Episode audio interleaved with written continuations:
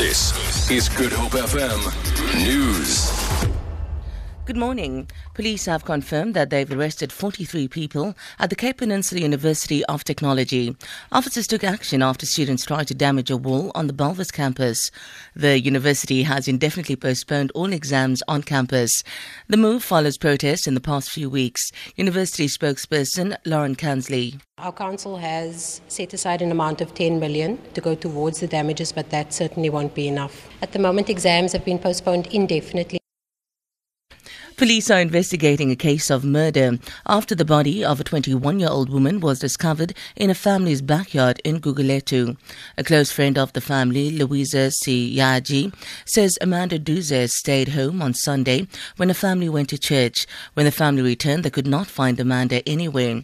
Sajiji says after hours of searching for Amanda, the family discovered her body buried in the backyard. She says the family is struggling to come to grips with the death. You know what scares me so much and what is so painful? This is a child that was finishing her diploma in HR. This is a child that is only 21 years old. This is a child that had a vision of her life by even assisting other children. What do we do in South Africa with such things? Police spokesperson FC van says the circumstances surrounding the incident are being investigated circumstances surrounding the death of a 21 year old woman on the 23rd of November at about half past 12 at NY 113 in Guguletu is under investigation.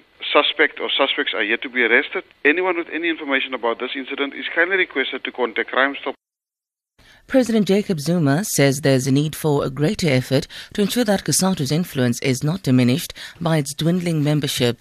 He was addressing the Labour Federation's 12th National Congress at Midrand, north of Johannesburg. COSATU has lost the 350,000 members of NUMSA after the Metalworkers Union was expelled. President Zuma has called on delegates at the COSATU Congress to mobilize workers who have aligned themselves with rival unions. The unity of COSATU is imperative so that the Federation can play its role as the spear that fights for workers and which protects the advances of their interests. COSATU must emerge from this Congress stronger than it is now. That is the challenge that all delegates face today.